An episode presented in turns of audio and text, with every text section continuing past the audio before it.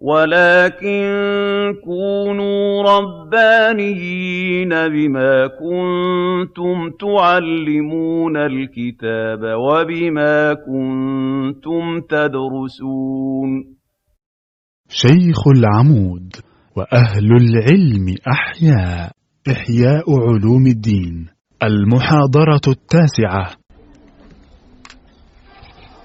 بسم الله الرحمن الرحيم الحمد لله رب العالمين والصلاة والسلام على سيدنا رسول الله محمد الصادق الوعد الأمين وعلى آله وصحبه وسلم تسليما كثيرا طيبا مباركا فيه إلى يوم الدين اللهم لا علم لنا إلا ما علمتنا فعلمنا يا رب ولا فهم لنا إلا ما فهمتنا ففهمنا يا رب اللهم زدنا من لدنك علما اللهم آمين اللهم اغفر لنا ذنوبنا وإسرافنا في أمرنا وثبت على طريق الحق أقدامنا اجعلنا يا ربنا هداة مهديين غير ضالين ولا مضلين اللهم أعزنا وأعز الإسلام بنا واهدنا واجعلنا سببا وسبيلا لمن اهتدى. اللهم عافنا واعف عنا وعلى طاعتك أعنا ومن شرور خلقك سلمنا وإلى غيرك لا تكلنا. اللهم إن أردت بالبلاد والعباد فتنة فاقبضنا إليك غير فاتنين ولا مفتونين برحمتك يا أرحم الراحمين. اللهم آمين. ثم أما بعد هذا هو اللقاء آه التاسع في إطار قراءتنا ومدرستنا لكتاب إحياء علوم الدين. للإمام الغزالي حجة الإسلام. نسأل الله تعالى أن يعلمنا في هذا اللقاء ما ينفعنا وأن ينفعنا بما علمنا وأن يزيدنا وإياكم من كرمه علما. اللهم أمين. وهذا هو اللقاء الثاني في قراءتنا لقسم أو لكتاب العقائد من قسم العبادات. ونسأل الله تعالى الفتح والتيسير. كتاب العقائد فيه أربعة فصول. الفصل الأول ترجمة وشرح وملخص لعقيدة المسلمين. أو عقيدة الإسلام. والفصل الثاني درجات الناس في العقائد بين التقليد واليقين. والثالث الأدلة العقلية في إثبات العقيدة الإسلامية. والرابع العلاقة بين الإسلام والإيمان وبين وما بينهما من الاتصال والانفصال. إن شاء الله نقرأ هذه الفصول الأربعة ونسأل الله الفتح والتيسير لكننا نستفتح هذا اللقاء كعادتنا بقراءة ما تيسر من كتاب ربنا سبحانه وتعالى من سورة الأنعام. نقرأها من أولها. وإن شاء الله سورة الأنعام تصحبنا أو نستصحب آياتها في قراءتنا لكتاب العقائد. هي سورة النعم. ف يعني في بداية كل لقاء إن شاء الله نقرأ ما تيسر من سورة الأنعام ونكمل في كل مرة من الحتة اللي وصلنا لها. نبدأ الآن من أول السورة. تفضلوا مستعيذين بالله. أعوذ بالله من الشيطان الرجيم. بسم الله الرحمن الرحيم. الحمد لله الذي خلق السماوات والأرض وجعل الظلمات والنور. ثم الذين كفروا بربهم يعدلون. هو الذي خلقكم من طين ثم قضى أجلا وأجل مسمى عنده ثم أنتم تمترون وهو الله في السماوات وفي الأرض.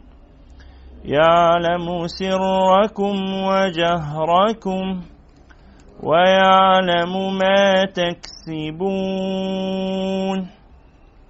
وما تأتيهم من آية من آيات ربهم إلا كانوا عنها معرضين. فقد كذبوا بالحق لما جاءهم فسوف يأتي تأتيهم أنباء ما كانوا به يستهزئون ألم يروا كم أهلكنا من قبلهم من قرن مكناهم في الأرض ما لم نمكن لكم وأرسلنا السماء عليهم مدرارا وجعلنا الأنهار تجري من تحتهم فأهلكناهم بذنوبهم وأنشأنا من بعدهم قرنا آخرين. ولو نزلنا عليك كتابا في قرطاس فلمسوه بأيديهم. لقال الذين كفروا إن هذا سحر مبين. وقالوا لولا أنزل عليه ملك ولو أنزلنا ملكا لقضي الأمر ثم لا ينظرون. ولو جعلناه ملكا لجعلناه رجلاً وللبسنا عليهم ما يلبسون ولقد استهزئ برسل من قبلك فحاق بالذين سخروا منهم ما كانوا به يستهزئون. قل سيروا في الأرض ثم انظروا كيف كان عاقبة المكذبين. قل لمن ما في السماوات والأرض قل لله كتب على نفسه الرحمه ليجمعنكم إلى يوم القيامة لا ريب فيه الذين خسروا أنفسهم فهم لا يؤمنون وله ما سكن في الليل والنهار وهو السميع العليم. صدق الله العظيم. وبلغ رسوله الكريم ونحن على ذلك إن شاء الله من الشاهدين ونسأل الله تعالى أن يجعلنا وإياكم من أهل القرآن الذين هم أهل الله وخاصته. اللهم آمين. قال الشيخ الإمام أبو حامد محمد بن محمد محمد الغزالي حجة الإسلام رحمه الله ورضي عنه ونفعنا وإياكم بعلومه وعلوم مشايخنا في الدارين. آمين. كتاب قواعد العقائد وفيه أربعة فصول. الفصل الأول في ترجمة عقيدة أهل السنة في كلمتي الشهادة فنقول وبالله التوفيق. الحمد لله المبدي المعيد الفعال لما يريد ذي العرش المجيد والبطش الشديد الهادي صفوة العبيد إلى المنهج الرشيد والمسلك السديد المنعم عليهم بعد شهادة التوحيد بحراسة عقائدهم عن ظلمات التشكيك والترديد السائق لهم إلى اتباع رسوله المصطفى محمد صلى الله عليه وسلم واقتفاء آثار صحبه الأكرمين المكرمين بالتأييد والتسديد. المتجلي له في ذاته وأفعاله بمحاسن أوصافه التي لا يدركها إلا من ألقى السمع وهو شهيد. التوحيد. قال المعرف إياهم أنه في ذاته واحد لا شريك له فرد لا مثل له صمد لا ضد له منفرد لا ند, لا ند له وأنه قديم لا أول له أزلي لا بداية له مستمر الوجود لا آخر له أبدي لا نهاية له قيوم لا انقطاع له دائم لا انصرام له لم يزل ولا يزال لم يزل ولا يزال موصوفا بنعوت الجلال لا يقتضي لا يقضى عليه بالانقضاء أو لا يقضي عليه بالانقضاء تصرم الآماد وانقراض الأجيال بل هو الأول والآخر والظاهر والباطن. وهو بكل شيء عليم. الله سبحانه وتعالى له صفات. وإذا أردنا أن نعرف الله فنحن نعرفه بأسمائه وصفاته. وصفات الله أسماء الله سبحانه وتعالى من من الأسرار التي لا يحيط بها أحد. جل سبحانه وتعالى عن وصف الواصفين وعن إدراك المدركين. وجل سبحانه وتعالى عن أن تحيط به الأسماء. سبحانه وتعالى له اسم واحد. اسم, اسم للذات. وباقي الصفات قائمة بالذات. اسمه الله. علم على الذات واجب الوجود سبحانه وتعالى. متصف بصفات الجلال وصفات الجمال. متصف بالرحمة متصف بالعدل متصف بكل كمال. هذه صفات الجمال متصف بصفات الجلال القوة والبطش والشدة. وباتحاد الكمال باتحاد الجلال مع الجمال يكون الكمال. هذا هود أهلا بك. دل على السلامة. شفتكش من ثلاث سنين. دل على السلامة. أنت صديق صديق يا اسلام أهلا بك. الله أكبر. سبحان الله هود قابلته مرة واحدة من ثلاث سنين أو مرتين كده في الدرس. ما حضرش الدورة كلها. كملتش معانا الدورة. لكن سبحان الله بقيت في قلبي. فعلا وبقيت في نفسي. و سبحان الله النبي صلى الله عليه وسلم يأتي يوم القيامة يعرفنا. ولم يرنا. صلى الله عليه وعلى آله. ف يعرفنا من أثر الوضوء. ولو تغيرت أشكالنا هو كان لسه صغير كبر ثلاث سنين دول كبروه. بس إحنا نيجي يوم القيامة أشكالنا تتغير ونكبر وفينا العجوز وفينا الصغير ويعرفه النبي صلى الله عليه وسلم من آثار الوضوء. فيقبل علينا يبقى فرحان زي ما أنا فرحان دلوقتي كده. يبقى فرحان صلى الله عليه وسلم. وبالأعناق كده يلتقينا ويعرفنا ويعرف أسماءنا. ولكن تأتي الملائكة فتحجب بعض الناس عنه صلى الله عليه وسلم. تمنعهم تقول دول ما ي... لا. شكلهم شبه المؤمنين ولكن ليسوا منهم. نسأل الله السلامة والعافية. نسأل الله ألا نكون من هؤلاء. نسأل الله ألا نكون من هؤلاء.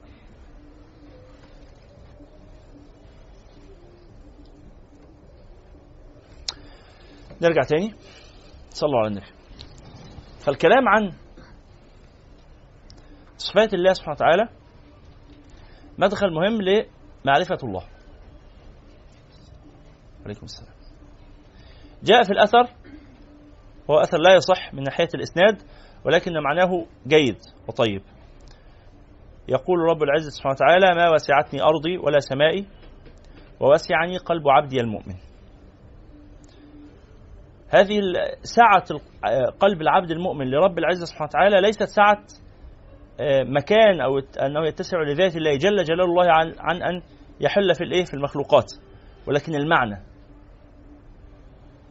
أن القلب أوسع من السماوات والأرض. ولذلك الإمام الغزالي عقد فصلا خاصا للكلام عن عجائب القلب. القلب أوسع من السماوات والأرض.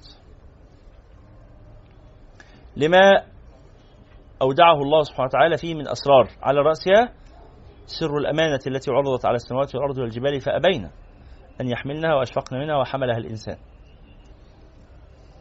وهذه الأمانة ثقيلة كبيرة. أشفقت منها الجبال ولم تستطع حملها. لو أنزلنا هذا القرآن على جبل لرأيته خاشعا متصدعا. لا, لا, لا يطيق الجبل أن يحمل هذا القرآن. ولكن أطاقه قلب النبي محمد صلى الله عليه وسلم. ولذلك النبي محمد صلى الله عليه وسلم خير من الدنيا وما فيها خير من السماوات والأرض. ومن الشمس والقمر والجبال.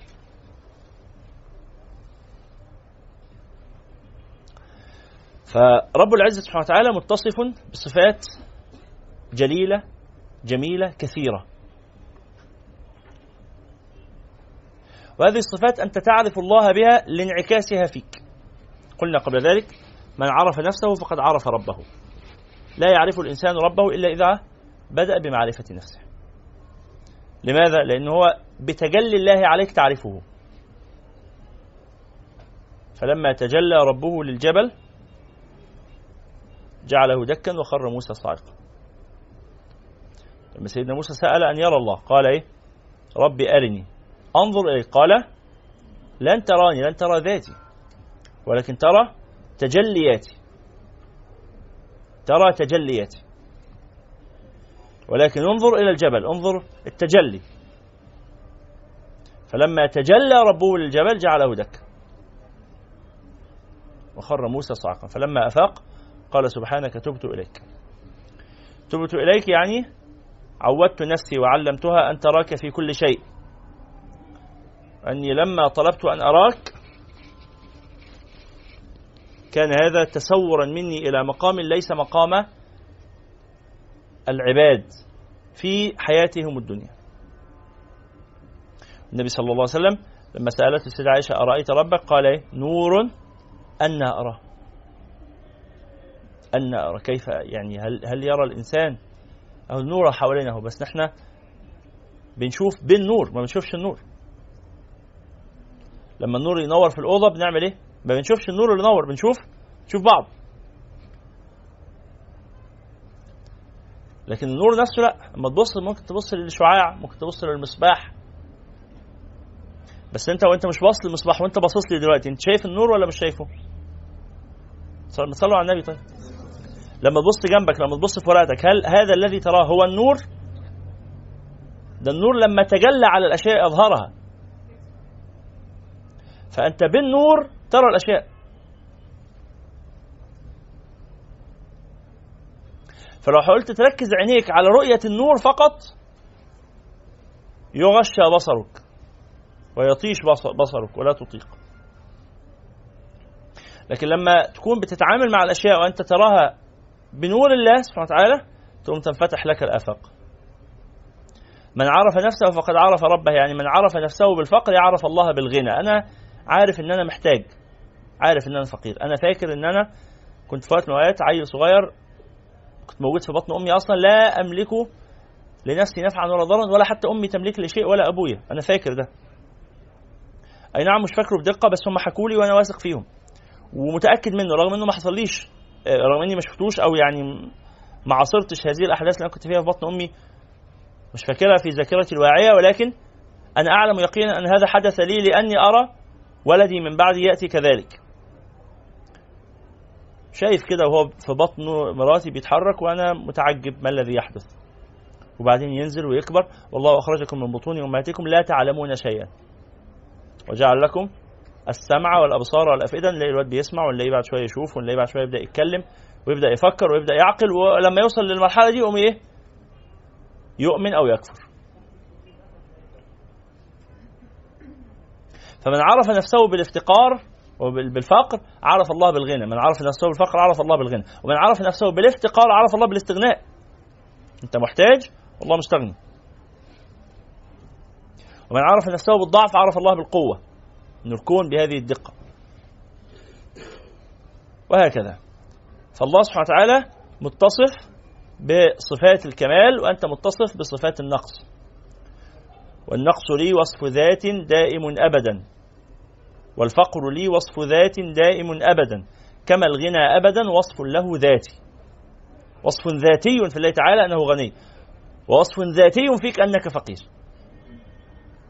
فقير هنا مش معناه فقير المال فقير محتاج. ولو كنت أغنى الأغنياء. ولو عندك كل أموال الدنيا تظل إيه؟ محتاج إلى من يطبخ لك ويغسل لك ويكنس لك ده الاحتياج المباشر اللي أنت شايفه.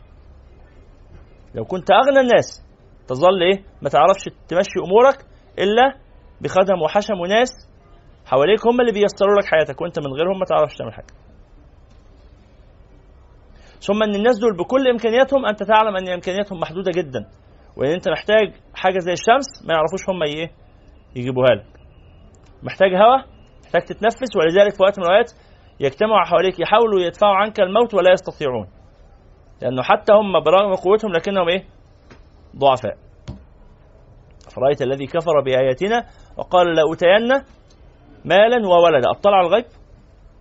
أم اتخذ عند الرحمن عهدا؟ كلا سنكتب ما يقول ونمد له من العذاب مدا ونرثه ما يقول ويأتينا إيه؟ فردا. لوحدك. قالوا اتخذ الرحمن ولدا لقد جئتم شيئا إدا تكاد السماوات يتفطرن منه وتنشق الأرض.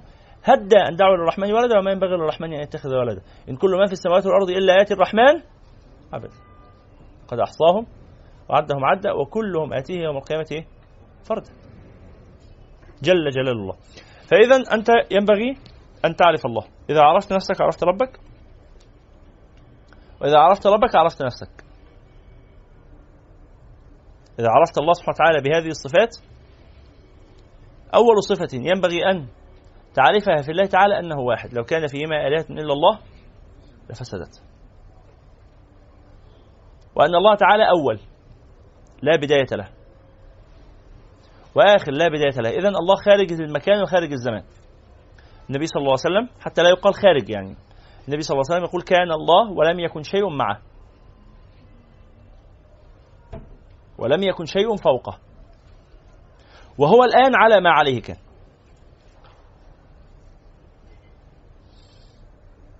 يعني الله سبحانه وتعالى قبل أن توجد الموجودات كلها كان موجودا. ليست لذاته بداية. هذا المعنى يشق على عقول الناس تصوره اللي هو من إمتى؟ ده من زمان قوي يعني. لا ما هو الزمان كله على بعضه لم يكن موجود. لأن الزمان ده مرتبط بوجود الإيه؟ التغير والحركة. قبل ما يبقى في حركة ما كانش في زمان. قبل ما يبقى في مكان أنتوا عارفين فكرة الزمكان بتاعت أينشتاين. إنه لو ما فيش مكان فأكيد مش هيبقى فيه زمان لأن الزمان إنما يأتي من حصول الحركة. ولذلك ممكن الزمن يقف. إمتى الزمن يقف؟ لما ما تبقاش في حياتك أحداث لما تنام وتصحى. أثناء النوم مفيش أحداث تقوم تصحى تحس إنك إمتى نمت إيه؟ خمس دقايق 10 دقايق ربع ساعة. ناموا 309 سنة وصحيوا. قال كم لبثتم؟ قال قالوا لبثنا إيه؟ يوما أو بعض يوم قالوا ربكم أعلم بما لبثتم. مش حاسين بس في الغالب كده اللي بينام بينام يعني هم حتى قالوا الحكم ده مش مش من إحساسهم بالفترة اللي قضوها. هم قالوا بناء على اللي شافوه قبل كده من الناس لما بتنام بتنام خمس ست ساعات عشر ساعات أقصى حاجة يوم يوما أو جزء من اليوم. لأنه ما فيش في حياتهم أحداث. فلما ما فيش أحداث ما حسوش بالزمن. ولذلك من مات فقد قامت قيامته. لأنه من بعد موتك يعني اللي مات من عشرة آلاف سنة وهو في قبره يعذب. زي اللي هيموت قبل قيام الساعة بعشر سنين ده هيتعذب عشرة آلاف سنة ده هيتعذب عشر سنين؟ لا. هو ده من ساعة ما مات مفيش زمن انتهى الزمن. فيحصل له من البلايا والرزايا النفسية والروحية في عشرة آلاف سنة مثل الذي يحصل للآخر في عشر سنين أو في خمس سنين أو في عشر دقائق الله تعالى لا يحكم بقوانيننا. هو هو الذي سن القانون هو الذي شرع القانون. فلا نحكم على الله بقوانين البشر. فأول ما يجب عليك أن تعرفه في حق الله تعالى أنه واحد. واحد في ذاته فلا ذات تشبهه واحد في صفاته فلا يشترك معه في صفاته شيء واحد في أفعاله. دي جوانب التوحيد. يبقى جوانب التوحيد كم؟ ثلاث جوانب. توحيد الذات توحيد الصفات توحيد الأفعال. توحيد الذات مفهوم. إيه توحيد الصفات؟ صفات الله مطلقة. الله الله سميع وأنا بسمع. الله بصير وأنا بشوف. هل ده معناه إن الصفة مشتركة؟ لا. صفة مش مشتركة. صفة الله مطلقة. صفات يعني كلها صفات إيه؟ عجز. لما تبص تنظر فلو ما بصيتش إيه؟ ما هتعرفش ولذلك أنا مش عارف إيه اللي بيحصل في القاعه اللي ورايا هنا. مديها ظهر. وأنتوا أنتوا قاعدين كده مش عارفين إيه اللي بيحصل وراك لأن مفيش حاجز. بس مجرد إن أنت إيه؟ مدي اللي وراك ظهرك فأنت مش شايفه. الله تعالى لما قلنا إن هو خارج الزمان فالسماوات والأرض إيه؟ مطويات بيمينه فهو يعلم كل شيء لحظة وقوعه وقبل وقوعه. ويعلم بلا واسطة. الله سميع مش بعين وبصير الله الله سميع مش بأذن وبصير مش بعين. لا يحتاج إلى أدوات حتى يعلم سبحانه وتعالى. علم ذاتي.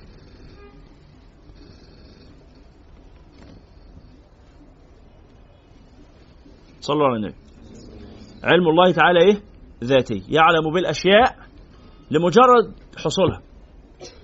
مجرد إنها حصلت هو عالم بذلك إزاي لا نعلم؟ وقوله سبحانه وتعالى اصبر لحكم ربك فإنك بأعيننا. يعني نرعاك مش مقصود بها الجارحة. ولذلك لازم تنتقل إلى معنى آخر من عند الحديث عن رب العزة سبحانه وتعالى وهو التنزيه. كل ما خطر ببالك فالله خلاف ذلك. اوعى تقول إن ربنا له جسم. مسألة اتفاقية بين المسلمين دي. اوعى. لا تصف الله تعالى بالإيه؟ بأنه جسم بأنه كتلة بأنه يشغل حيز من الفراغ بأنه ليه مكان.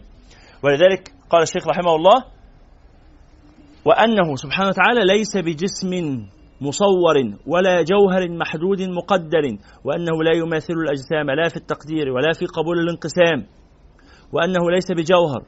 ولا تحله الجواهر ولا بعرض ولا تحله أو تحله الأعراض. بل لا يماثل موجودا ولا يماثله موجود وليس كمثله شيء ولا هو مثل شيء.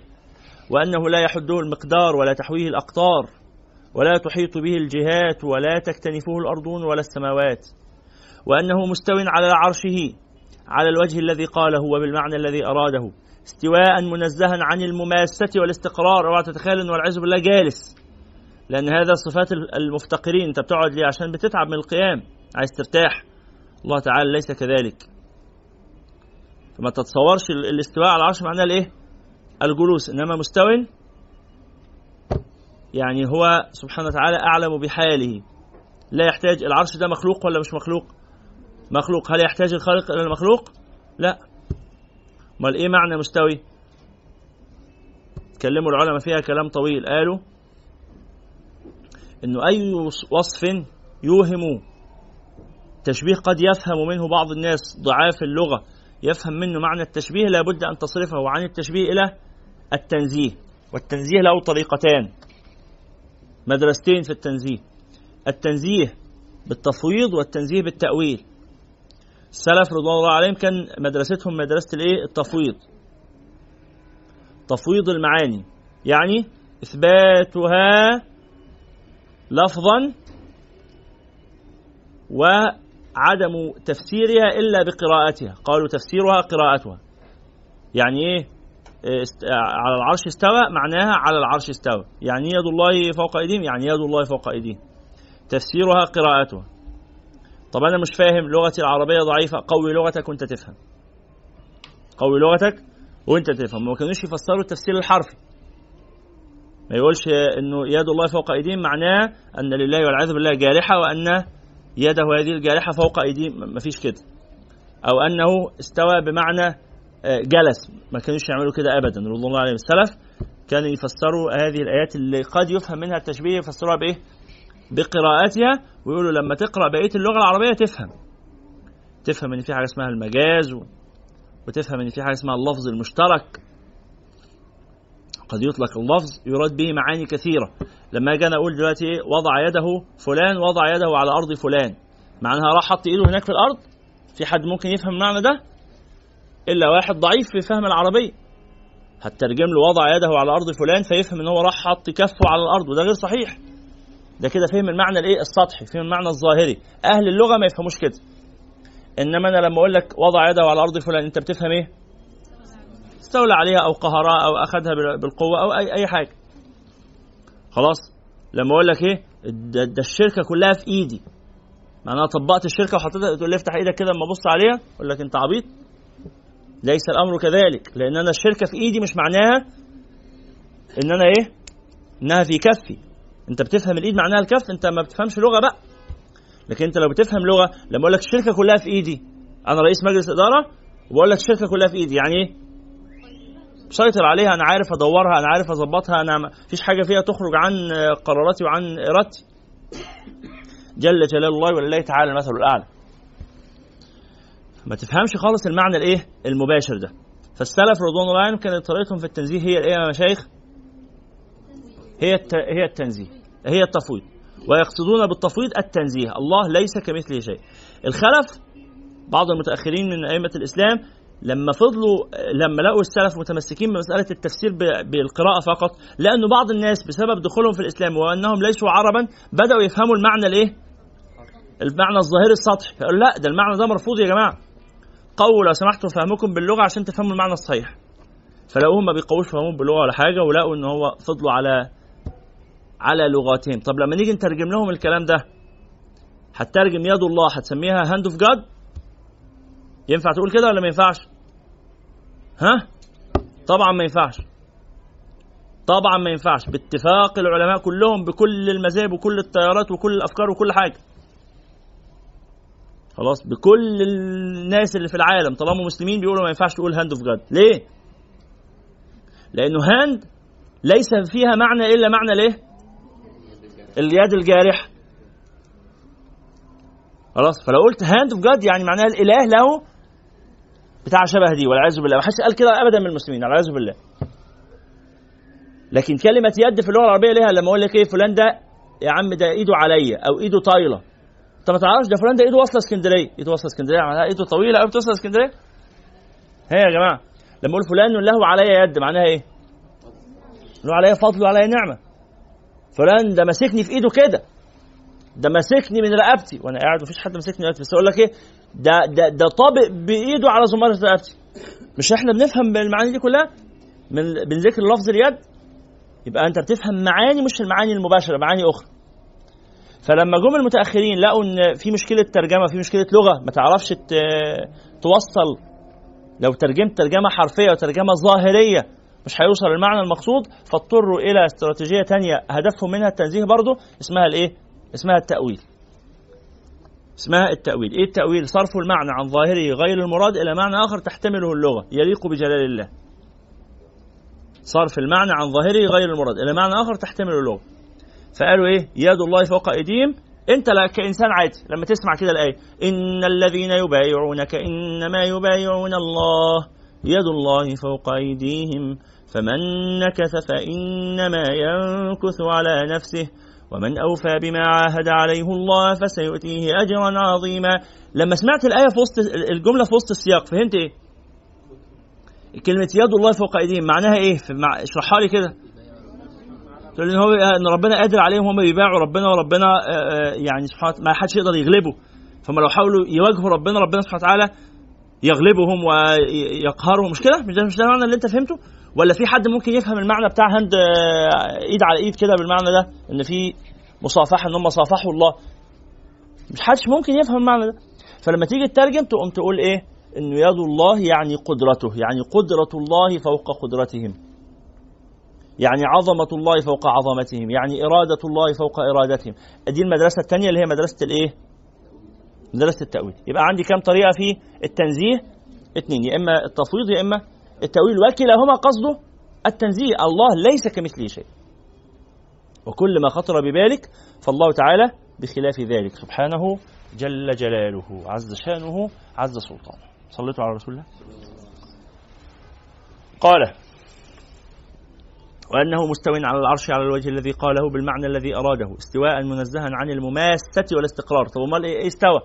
الرحمن على العرش استوى. ما تقولش جلس. إنما لما أقول لك إيه فلان والله ده الشركة إيه, إيه استوى على الكرسي. أو أو أقول إيه خلينا نقولها بالعامية إحنا ما بنقولش استوى دي. نقول مثلا إيه ده فلان اتربع على الكرسي. مش إحنا بنقول كده في الشركات؟ في الشغل؟ في الوزارة؟ يقول لك ده فلان ده متربع على الكرسي. يعني إيه متربع؟ يعني بيجي كل يوم الصبح يربع رجليه على الكرسي؟ هل حد بيفهم المعنى ده يا جماعة؟ أمال يعني إيه تربع على الكرسي؟ تمكن منه مالي مركزه. مالي مركزه بالظبط ما حدش بينازعه صلاحياته ما حدش بينازعه قدراته أو إمكانياته. فرب العزة جل جلاله سبحانه وتعالى لما خلق خلق السماوات وجعل كل سماء أعظم من التي دونها.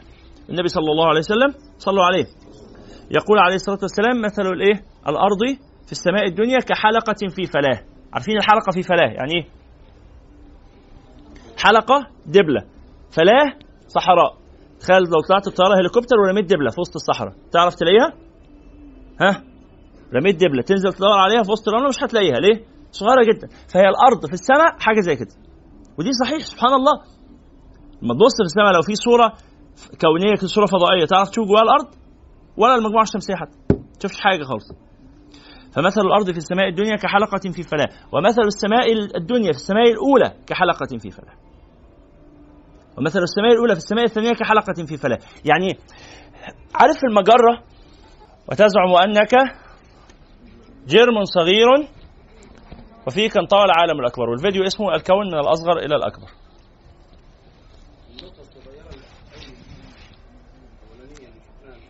نعم. صحيح؟ سبحان الله.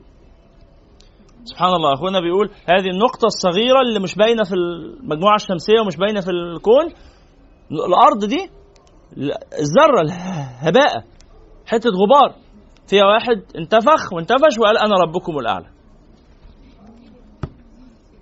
وهو يعني مركب عجز ومركب نقص وهو أصلا اتولد وخرج من وسط الدم وهو ضعيف ويحتاج إلى أن يأكل ويحتاج إلى أن يشرب.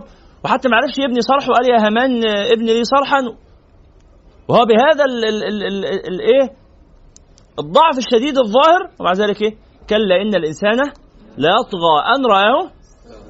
أول ما تلاقي إنه يا أرض نهدي ما عليك ادي إن أنا عندي ما ليس عند أحد قوم يجي هذا الوهم على طول. ها؟ وفي وفي عبدوا وفي ناس عبدوا طبعا.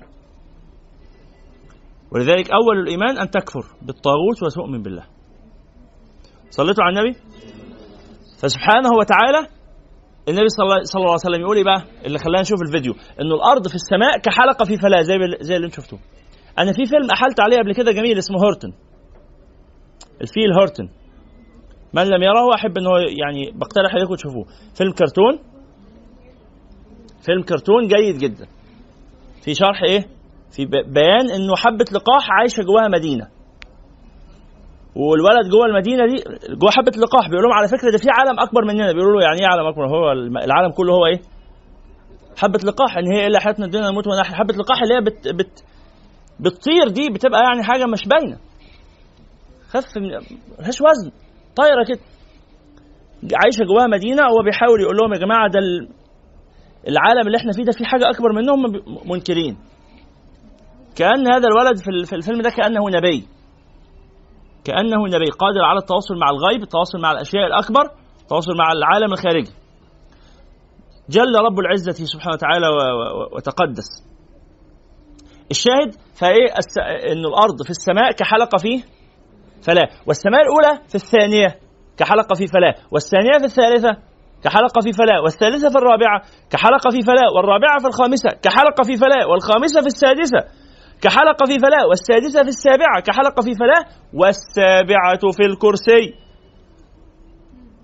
كحلقة في فلا والكرسي في العرش كحلقة في فلا فالعرش أعظم ما خلق الله. يبقى العرش الصحراء الواسعة جدا. اللي جواها الحلقة الصغيره اللي اسمها الكرسي تدخل جوه الكرسي تفكره صغير لأنك كنت باصص للعرش. تدخل جوه الكرسي تجد إن هو إيه؟ ولا حاجة. تجد إن هو ضخم جدا. ضخم جدا. تبحث جواه بصعوبة على ما تلاقي السماء السبعه تبحث جواها بصعوبة. فهمتوا المعنى ده؟ كأني عايز أقول لك ادخل ابحث جوه الإنسان مننا ابحث جواه عن آه، ذرة معينة عن خلية. تدور عليها إزاي؟ رغم إن الإنسان صغير ولكن هو على صغر لكنه إيه؟ معقد. ولذلك ال ال ال ال ال الإمام علي يقول هذه الأبيات المشهورة دواؤك فيك وما تشعر وداؤك منك وما تبصر وأنت الكتاب العظيم الذي بداخله يظهر المضمر وتزعم أنك جرم صغير وفيك انطوى العالم الأكبر.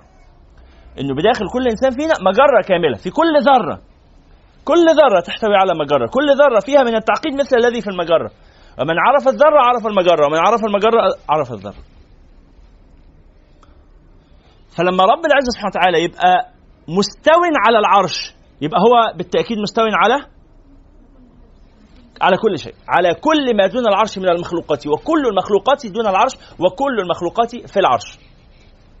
فالله تعالى لطيف يعني إيه لطيف؟ يعني يدرك الخفايا. ال ال الميكروب اللي لا يرى بالعين المجردة ده الفيروس الصغير الخلية الذرة الله إيه؟ يعلمها ويحركها. وهو سبحانه وتعالى علمه بالتفاصيل لا يشغله عن معرفة الإيه؟ الكليات والأشياء الضخمة والع... فالله تعالى مستو على العرش اذا فهو مستو على على ما بداخل العرش على كل شيء دون العرش على كل شيء أصغر من العرش لذلك الشيخ يا جماعة هل الجو حر؟ نشغل تكييف؟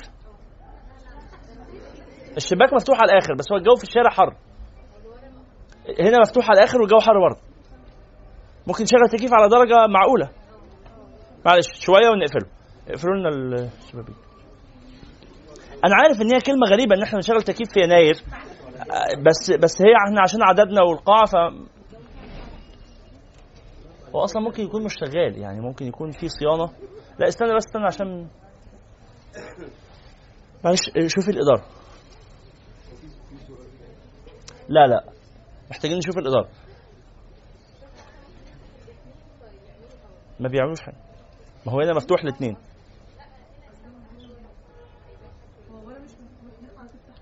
في هوا هيدخل كده يلف ويطلع كده. هو ده التيار؟ هو ده مفهومنا عن التيار؟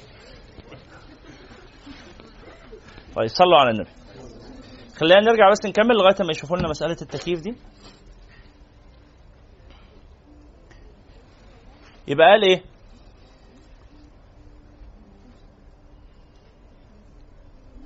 وأنه رب العزة سبحانه وتعالى صعد محتاجين تكييف. مفيش كهرباء؟ مفصولة عن البرج كله طول الشتاء. طيب خلاص شكرا جزيلا. افتحوا الشبابيك عندكم على الآخر. آه صح أنا ناسي إن في مراوح. مشكورا. آه شغل المروحه معلش يا محمد إلحق عاطف قول له قول له لو في مراوح طيب. كمان كمان. له على الشمال مرة بقى. وافعل في الأخرى مثل الذي فعلت في تلك.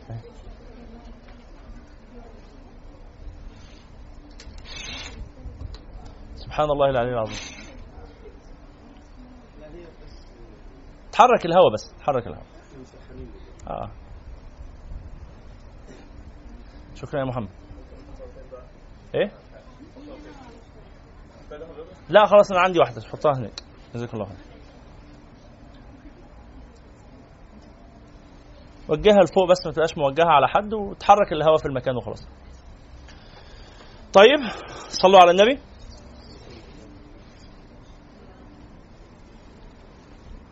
قال وأنه مستو على العرش على الوجه الذي قاله وبالمعنى الذي أراده استواء منزها عن المماسة والاستقرار والتمكن والحلول والانتقال. لا يحمله العرش. بل العرش وحملته محمولون بلطف قدرته. فهمتم هذا؟ العرش لا يحمل الله. جل جلال الله. مقهورون في قبضته وهو فوق العرش والسماء وفوق كل شيء إلى تخوم الثرى. فوقية لا تزيده قربا إلى العرش والسماء كما لا تزيده بعدا عن الأرض والثرى بل هو رفيع الدرجات عن العرش والسماء. كما أنه رفيع الدرجات عن الأرض والثرى. يعني اوعى تفكر أن ربنا سبحانه وتعالى فوق العرش بمعنى إن إيه ما بيننا وما بينه هذه المسافة الكبيرة فهو بعيد عن الأرض وقريب من العرش وقريب من السماء. لا هو بعيد عن هذا وذاك قريب من هذا وذاك. فالأرض وأنت. الله سبحانه وتعالى قال إيه؟ أنه أقرب إليك من حبل الوريد. الله قريب منك. ولذلك اسم من اسمائه الايه القريب. القريب سبحانه وتعالى. المجيب سبحانه وتعالى. وهو أقرب إلى العبيد من حبل الوريد وهو على كل شيء شهيد. إذ لا يماثل قربه قرب الأجسام كما لا تماثل ذاته ذات الأجسام. ده اختصار العقيدة الإسلامية. لازم تبقى فاهم ربنا سبحانه وتعالى تعرف هذه الصفات عن الله. يبقى هو ده تصورك عن الله سبحانه وتعالى. وأنه لا يحل في شيء ولا يحل فيه شيء. تعالى الله عن على أن يحتويه مكان. كما تقدس عن أن يحده زمان. بل كان قبل أن خلق الزمان والمكان وهو الآن على ما عليه كان. وأنه بائن من خلقه بصفاته ليس في ذاته سواه.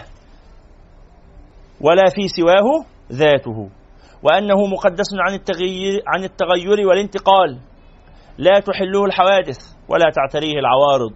بل لا يزال في نعوت جلاله منزها عن الزوال وفي صفات كماله مستغنيا عن زيادة الاستكمال وأنه في ذاته معلوم الوجود بالعقول مرئي الذات بالأبصار. نعمة منه ولطفا بالأبرار في دار القرار وإتماما منه للنعيم بالنظر إلى وجهه الكريم.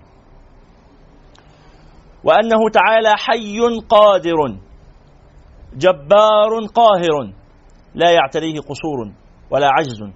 ولا تأخذه سنة ولا نوم ولا يعارضه فناء ولا موت وأنه ذو الملك والملكوت والعزة والجبروت له السلطان والقهر والخلق والأمر والسماوات مطويات بيمينه مقهورون في قبضته وأنه المتفرد بالخلق والاختراع لم يخلق غيره سبحانه وتعالى لم يخلق أحد بل خالق كل شيء هو الله ولذلك أنا قلت لكم قبل قليل أن نفصل في هذا.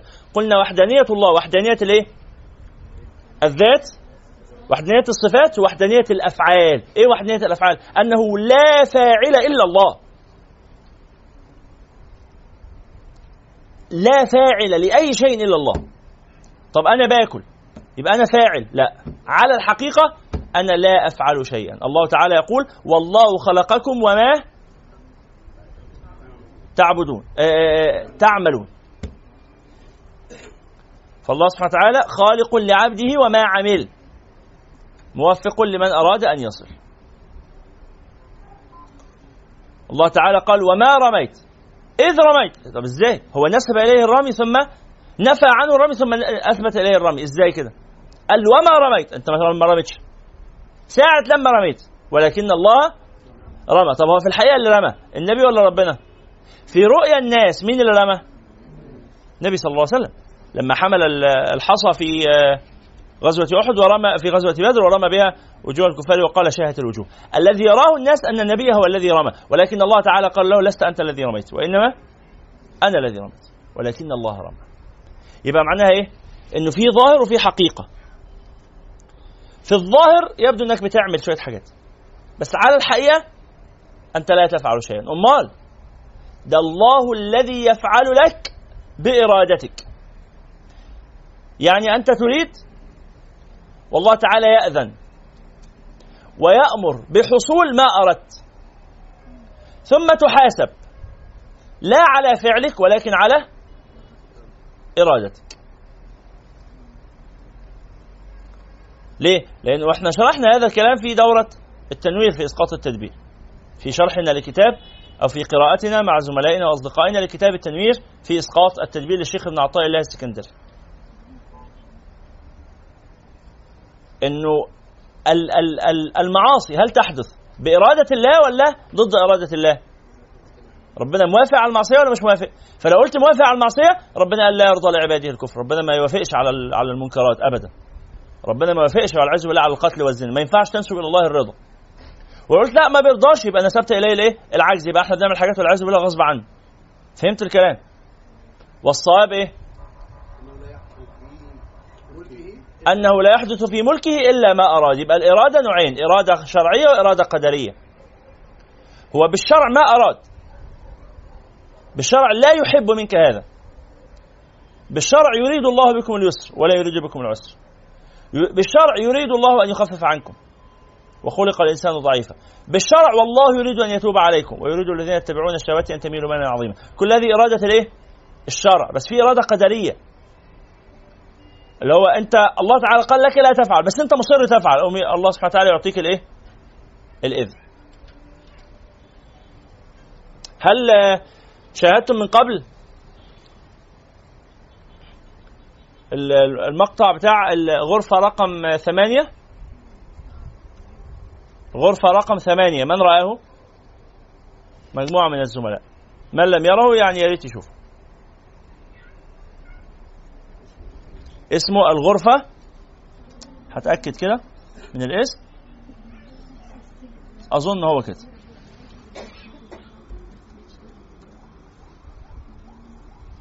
نعم. الغرفة رقم 8 الغرفة رقم 8 فيديو مهم جدا الحقيقة.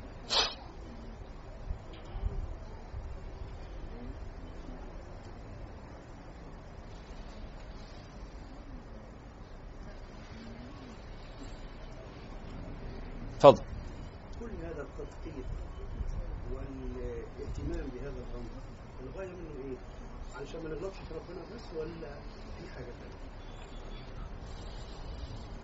أستاذنا بيقول كل هذا التدقيق في الكلام عن صفات الله سبحانه وتعالى وعن هذه الصفة خاصة. علشان إيه؟ علشان نتحقق بمعنى التوحيد الذي هو الغاية الكبرى من خلق البشر ومن إرسال الرسل أن يتحققوا بالتوحيد. ولا يتم توحيد الإنسان حتى يعلم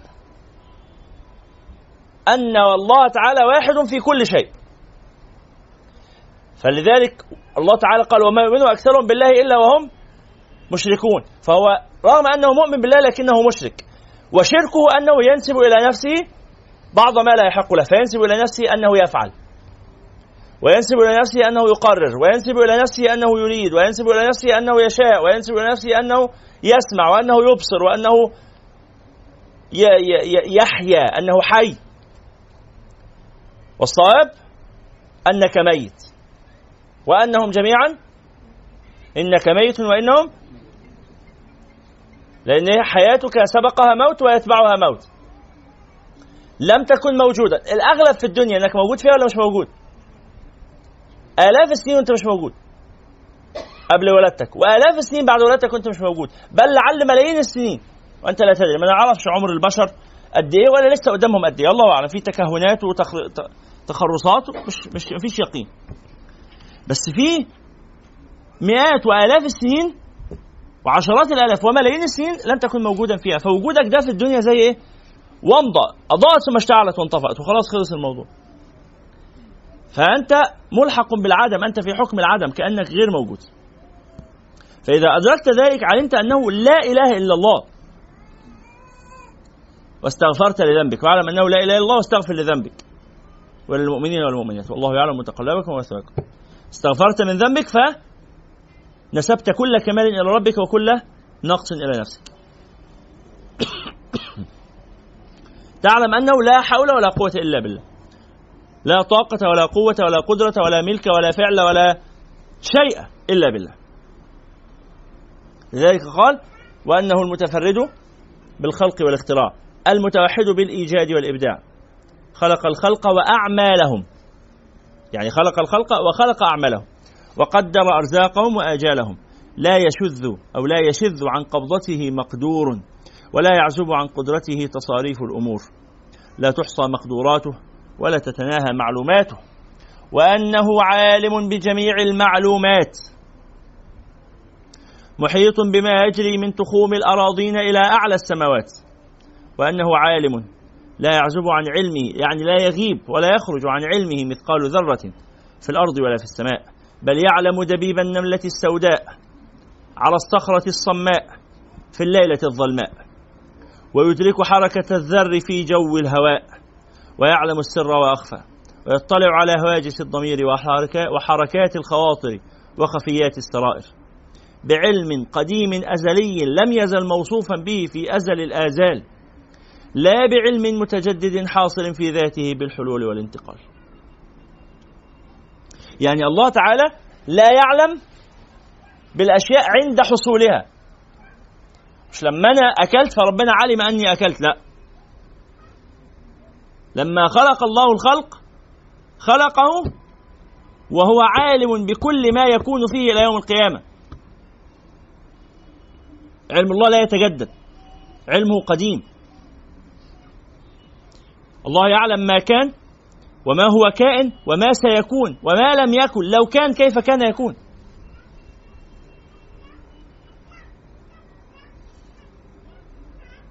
لما خلق الله الخلق من أول يوم علم كل شيء. كيف؟ لا تقل كيف. لا يسأل عن الله كيف. ليه؟ لأنه كيف؟ ده أنت عايز تحط الخالق في إطار المخلوق في قواعد المخلوق في طريقة المخلوق.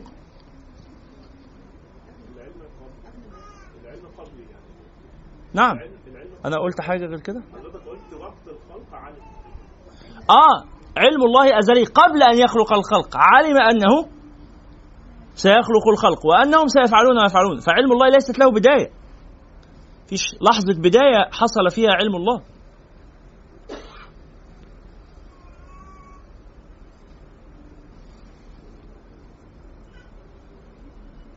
والإمام الغزالي له في ذلك أبيات جميلة كثيرا ما يعني أستمع إليها بصوت آه، المنشد آه، علي الهلباوي.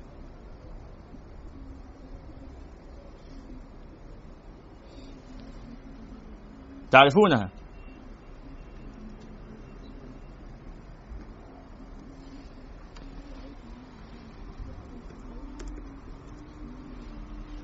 قل لمن يفهم عني ما أقول. فصل القول فذا شرح يطول. أنت لا تعرف إياك ولا تدري من أنت ولا كيف الوصول. لا تقل كيف تدري من على العرش استوى. لا تقل كيف استوى كيف الوصول. كيف تجلى الله أم كيف يرى. فلعمري ليس ذا إلا فضول. هو لا أين ولا كيف له. وهو في كل النواحي لا يزول. بعلمه وقدرته وإرادته في كل مكان. سبحانه وتعالى. جل ذاتا وصفات وسمى وتعالى قدره عما نقول. يا محمد. جل ذاتا وصفات وسمى وتعالى قدره عما نقول. فالله تعالى عالم بكل شيء في كل وقت. لا يشغله علم عن علم ولا يشغله صوت عن صوت ولا تشغله حركة عن حركة. وهو سبحانه مريد للكائنات. كل ما يكون الله أراده. مدبر للحادثات. فلا يجري في الملك والملكوت قليل أو كثير صغير أو كبير خير أو شر نفع أو ضر. إيمان أو كفر عرفان أو نكر فوز أو خسر زيادة أو نقصان طاعة أو عصيان إلا بقضائه وقدره وحكمته ومشيئته. فما شاء كان وما لم يشأ لم يكن. لا يخرج عن مشيئته لفتة ناظر ولا فلتة خاطر بل هو المبدئ المعيد الفعال لما يريد.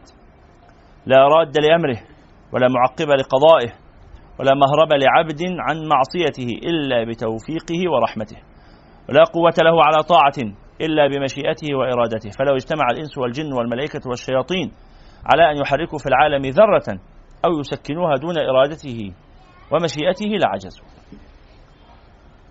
يا عبادي لو أن أولكم وآخركم وإنسكم وجنكم كانوا على أتقى قلب رجل واحد منكم ما زاد ذلك في ملك شيئا.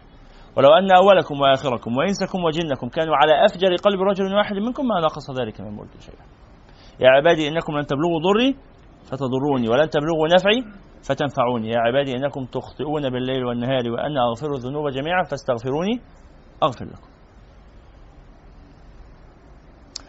الله تعالى قضاء الله يعني كلمة القضاء أو كلمة القدر لها ثلاثة معان. القدر له ثلاث معاني أولها علم الله. الله قدر يعني علم. علم الله. وهو ليس من شأننا. ولا يحتج به. يعني لا يجوز لك أن تحتج بالمعصية تقول ما سبقت في علم الله لا نعلم, لا نعلم كيف. والقدر أيضا من معناه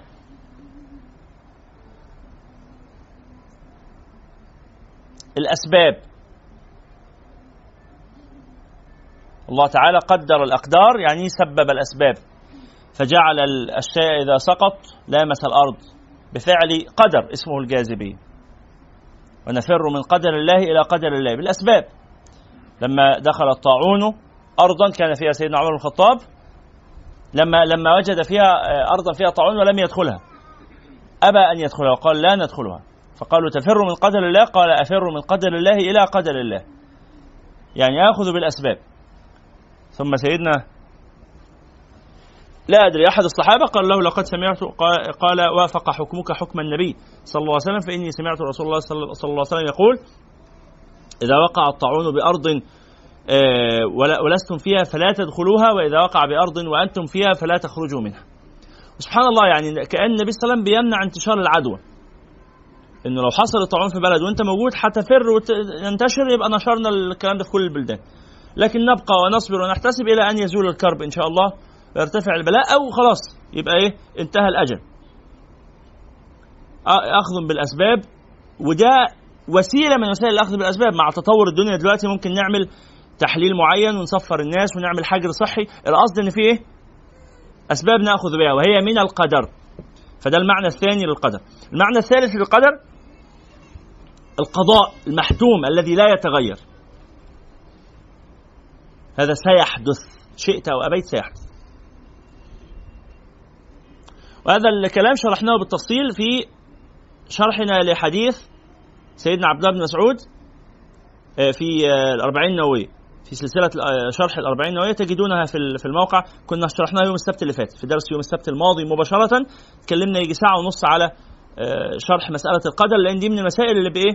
يحدث فيها إشكال في فهم كثير من الناس ما هو القدر ولماذا فرض الله علينا أشياء وكيف يحاسبنا بها. المسألة دي مهمة وفيها كلام كثير فشرحناه هناك فليراجعه من أراد. فالقصد أن الله تعالى عالم بكل شيء عليم بكل شيء. وأنه تعالى مريد قال وأنه سبحانه مريد للكائنات مدبر للحوادث. فلا يجري في الملك والملكوت قليل أو كثير صغير أو كبير خير أو شر نفع أو ضر إيمان أو كفر عرفان أو نكر فوز أو خسر زيادة أو نقصان طاعة أو عصيان إلا بقضائه وقدره وحكمته ومشيئته. فما شاء كان وما لم يشأ لم يكن. لا يخرج عن مشيئته لفتة ناظر ولا فلتة خاطر بل هو المبدئ المعيد الفعال لما يريد. لا راد لأمره ولا معقب لقضائه ولا مهرب لعبد عن معصيته إلا بتوفيقه ورحمته.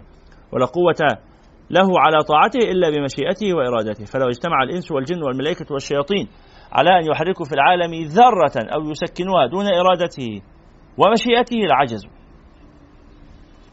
وإن إرادته قائمة بذاته في جملة صفاته لم يزل كذلك موصوفا بها مريدا في أزله لوجود الأشياء في أوقاتها التي قدرها. فوجدت في أوقاتها كما أراده في أزله من غير تقدم ولا تأخر. بل وقعت على وفق علمه وإرادته من غير تبدل ولا تغير. دبر الأمور لا بترتيب أفكار وتربص زمان فلذلك لم يشغله شأن عن شأن. الله سبحانه وتعالى مش بيخلق إيه؟ حتة بحتة. الله خلق الخلق دفعة واحدة وهو لا يزال في كل لحظة خالق له كله دفعة واحدة. الآن نحن الله تعالى يخلقنا الآن. مش خلقنا وخلاص وأدينا عايشين لا. هو الآن يخلقنا في هذه اللحظة ونحن نخلق. ونحن شبهنا المسألة قبل ذلك بإيه؟ ضوء البروجيكتور ده اللي طالع. الصورة اللي موجودة هنا دي هي لا توجد إلا لأن لاستمرار الإشاعة أو الإشارة الضوء اللي خارج من جهاز العرض. المعلومة اللي واصلة للشاشة تخلي الشاشة منورة مع الكهرباء. إذا انقطعت الإشارة انقطعت الكهرباء الكلام ده كله يحصل له إيه؟ يختفي فورا. فالله تعالى لا يزال في كل لحظة يخلقنا. ولو توقف إمداده لنا مش هقول لك نموت نختفي فورا نتلاشى لأن الأصل فينا العدم. الأصل في الأشياء كلها هو أنا كان لازم أتوجد ولا كان ممكن ما أتوجدش؟ أنا ما كنتش موجود وبعدين اتوجدت. فوجودي ده استثناء مش هو مش هو الطبيعي. ولذلك بعد شوية بيزول الاستثناء وارجع للوضع الطبيعي اللي هو بمشي. خلاص وما يفضلش مني اثر ده أحد أسباب صغر المدة لا نعلم بس حتى لو بقينا مدة مهما بقينا مدة ولو عمرت ما عمر نوح ولو قعدت ألف سنة في الأرض ولو قعدت خمسة آلاف سنة في الأرض ولو قعدت مليون سنة في الأرض يا جماعة أي رقم مهما كبر إذا اتقسم على اللانهاية يبقى صفر. مهما قعدت في الأرض هيظل إن إيه؟ ما عادش حاجة. لأن الزمن كله بقول لك الله سبحانه وتعالى خارج الزمان. خارج الزمان. فهو مريد لكل ما كان وما هو كائن وما سيكون. سبحانه وتعالى. وعليك أن تعلم أيضا أن الله تعالى سميع بصير يسمع ويرى. لا يعزب عن سمعه مسموع وإن خفي ولا يغيب عن رؤيته مرئي وإن دق الحاجات اللي دايما يجي لي الإحساس ده يا جماعة. في إعلان ناشونال جيوغرافيك عندهم إعلان كده جميل قوي عن سلسلة البرية أو الطبيعة. يقولوا هي لا تهتم بك. ولا برصيدك في البنك. ولا بسيارتك. ولا بمنزلك. ولا بشيء فيك. وليست حريصة على أن تبهرك. ولا أن تثير إعجابك. ولا تفكر فيك. هي فقط كائنة. هي دي الخلاصه إنه هي موجودة وخلاص. سواء أدركتها أو ما أدركتهاش. أنا في حاجات لما بتعجب من فعل الحيوانات مع بعضها وإحنا ما نعرفش. طب بيعملوا كده ليه؟ أكيد إحنا مش مقصودين. بس أقصد أنت سواء رأيت هذا أو لم تره هو إيه؟ كائن. سواء رأيته أو لم تره.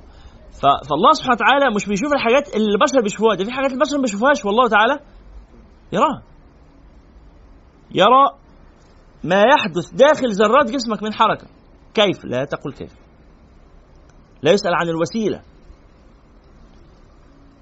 فصفة العلم وصفة السمع وصفة البصر فرع عن صفة الإرادة أنه أصلا ما حدث هذا إلا لأنه أراده. ما تحركت هذه الذرة من مكانها إلى مكان آخر إلا لأن الله أراد.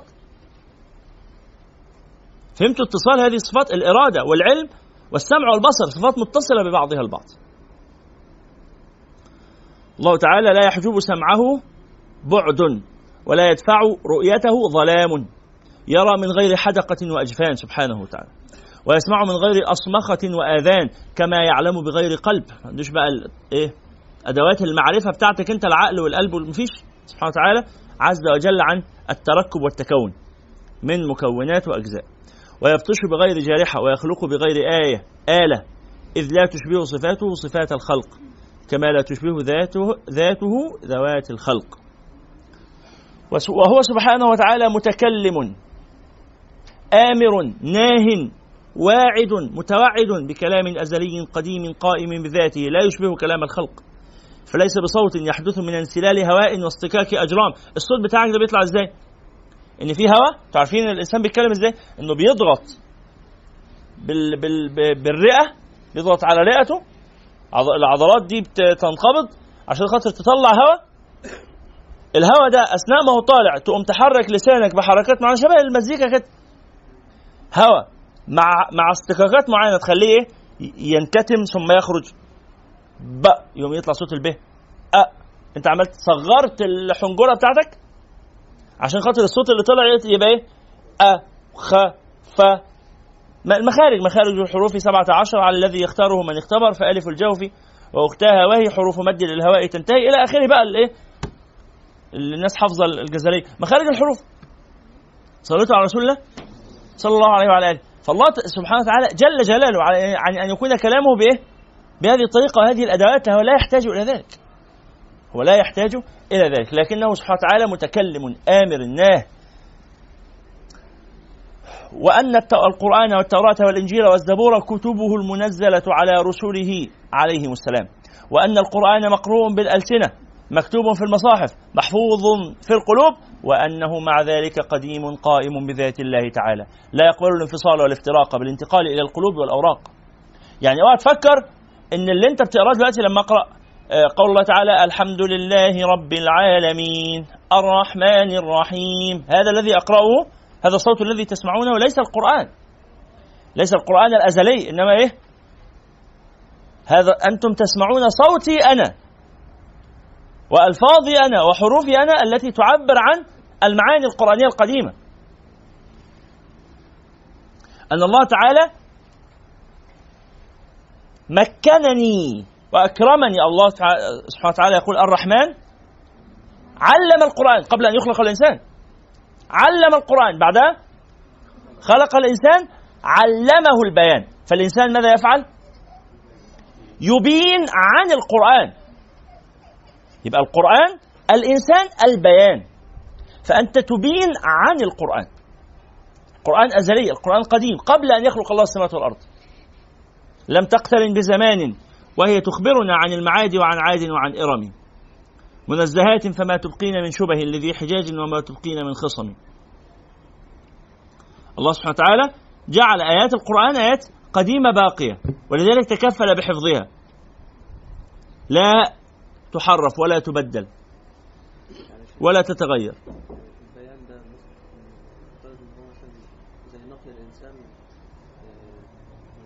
ده هو هو تعبير عن المعاني القديمة بالألفاظ الجديدة المستحدثة اللي إحنا بنصدرها كل يوم في الصلاة وفي غيرها وإحنا بنقرأ القرآن. دي ألفاظ مستحدثة.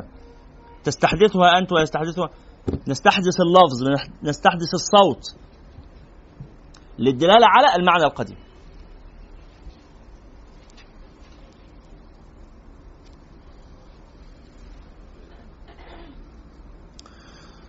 الله أكبر. وأن موسى عليه السلام سمع كلام الله تعالى بغير صوت ولا حرف. كما يرى الأبرار ذات الله تعالى من غير جوهر ولا عرض. لما الله تعالى يقول وكلم الله موسى تكليما. انه كلم موسى فسيدنا موسى سمع صوت الله جل جلال الله. ليس عندنا في هذا أثر. ولكن نحن نعلم أن الله ليس كمثله شيء. فهو متكلم ولكن ألقي الكلام في قلب سيدنا موسى. فسمع كلاما بقلبه. لا يعرف مصدره. ففزع ثم ثبت ثم تلقى.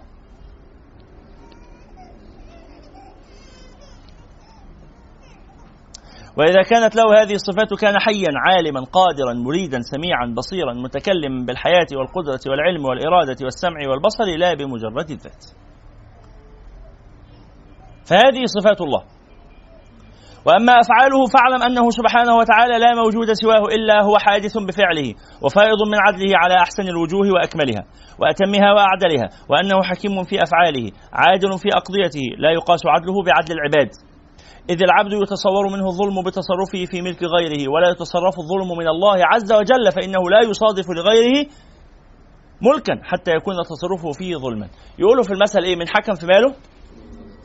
ما ظلم يعني من حكم في ماله ما ظلم أي حاجة هتعملها طالما الحاجة دي بتاعتك ما حدش يقدر يقدر يمنعك. التليفون ده بتاعي لو أنا عايز دلوقتي بدل ما أنا بستخدمه كده أكسره. أرميه في البحر. من حقي ولا مش من حقي؟ لأنه ملكي. إن إمتى الإنسان يبقى ظالم؟ لما يروح يتصرف في ملك غيره الكون ملك الله. ونحن ملك الله. ولذلك الله تعالى يفعل بخلقه ما يشاء. ولذلك إذا أراد الله تعالى أن يدخل أهل الكفر الجنة أيمنعه من ذلك مانع؟ ولا يكون ظلما وإذا أراد أن يدخل أهل الطاعة النار أيمنعه من ذلك شيء؟ ولا يكون ظلما إنما هو وعدنا بمحض الرحمة أن الطائعين هو يدخلهم برحمته الجنة وهو لا يدخلهم الجنة بأعمالهم إنما هو يسر لهم أعمالهم أصلا. هو الذي أعانهم على أعمالهم.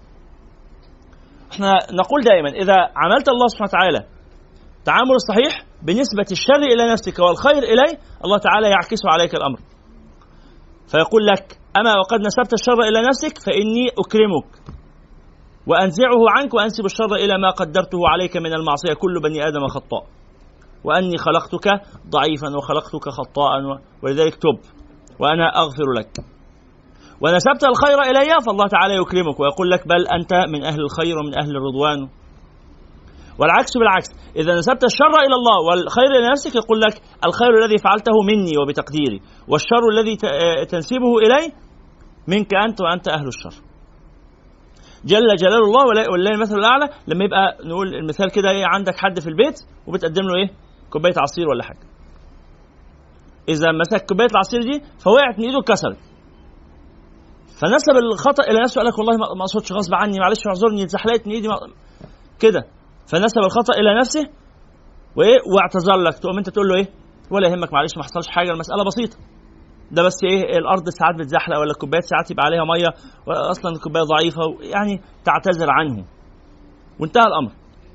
لكن العكس بالعكس بقى. لو اديته الكوباية فوقعت اتكسرت فقال لك إيه؟ أنتوا أصلا بتجيبوا كوبايات تعبانة ومسترخصين.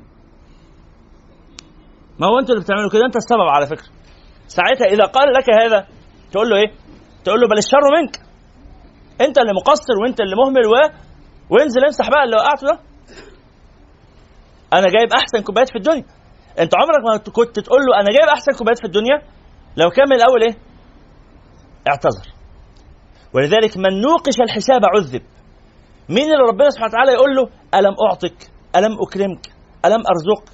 ألم أكسك؟ اللي ربنا يذكره بالنعم ده مين؟ الجحود اللي أنكر النعم. اللي جاي يجادل اللي جاي يقول يا رب أنت قدرت علي يقول له أنا قدرت عليك. تعال. أعطيتك وأعطيتك وأعطيتك. لكن اللي يدخل ولذلك أنت تدخل الله مفتقر حتى من أعمالك. تقول يا رب اغفر لي مش عشان أنا بصلي ولا عشان أنا بصوم. والله صلاتي دي ما تنفع. أنا عارف إن صلاتي ما تنفعش بس أنا مش عارف أعمل إيه. طيب. مش قادر أعمل حاجة أكتر من كده. فالذين يؤتون ما آتوا وقلوبهم أنا والله وجل جدا. أنا عارف إن اللي أنا ده كله ملوش أي قيمة ولا ينفعك ولا يزيد في ملكك. بس أنا عاجز عن فعل ما هو أكثر من ذلك. فاقبل مني تقصيري. فالله تعالى يغفر ويقيل العثرة ويرفع سبحانه وتعالى وعز وجل. قال وأنه سبحانه لا موجود سواه إلا وهو حادث بفعله. وفائض من عدله على أحسن الوجوه وأكملها وأتمها وأعدلها وأنه حكيم في أفعاله عادل في أقضيته ولا يقاس عدله بعدل العباد. إذا العبد يتصور منه إذا العبد يتصور منه الظلم بتصرفه في ملك غيره. ولا يتصور الظلم من الله عز وجل فإنه لا يصادف. ما فيش. لا يجد. سبحانه وتعالى لا يجد لغيره ملكا. ما فيش حد يملك حاجة. أبدا.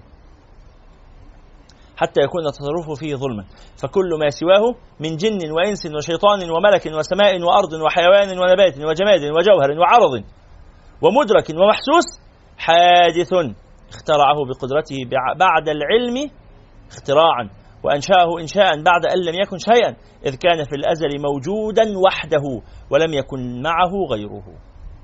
فأحدث الخلق بعد ذلك إظهارا لقدرته وتحقيقا لما سبق من إرادته وما لحق من في الأزل من كلمته لا لافتقاره وحاجته.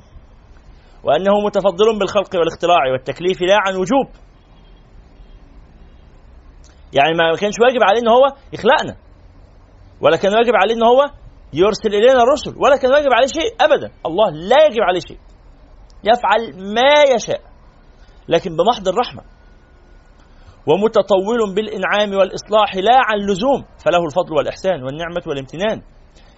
إذ كان قادرا على أن يصب على عباده أنواع العذاب ويبتليهم بضروب الآلام والأوصاب. ولو فعل ذلك لكان منه عدلا ولم يكن منه قبيحا ولا ظلما. الله سبحانه وتعالى له أن يخلق الناس جميعا على أضعف حال وعلى أسوأ حال لحكمة. ولذلك الله يوجع الأطفال ويؤلم الأطفال. لماذا؟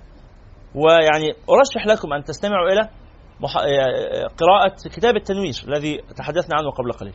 كتاب التنوير في إسقاط التدبير للشيخ ابن عطاء الله الاسكندري بنقرأه مع الزملاء يوم يوم الخميس.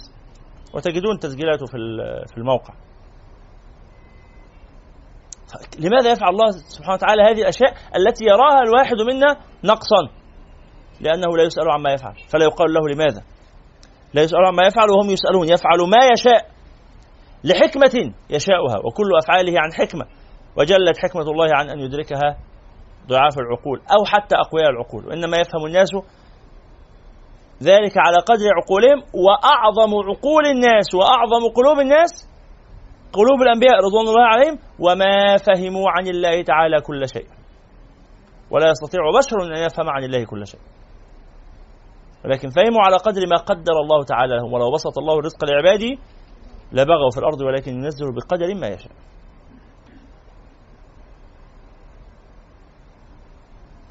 لذلك ابن الجوزي رحمه الله في نص له شريف جميل كنا قرأناه قبل ذلك أكثر من مرة. ويظل نصا في غاية الشرف والجلال والبهاء.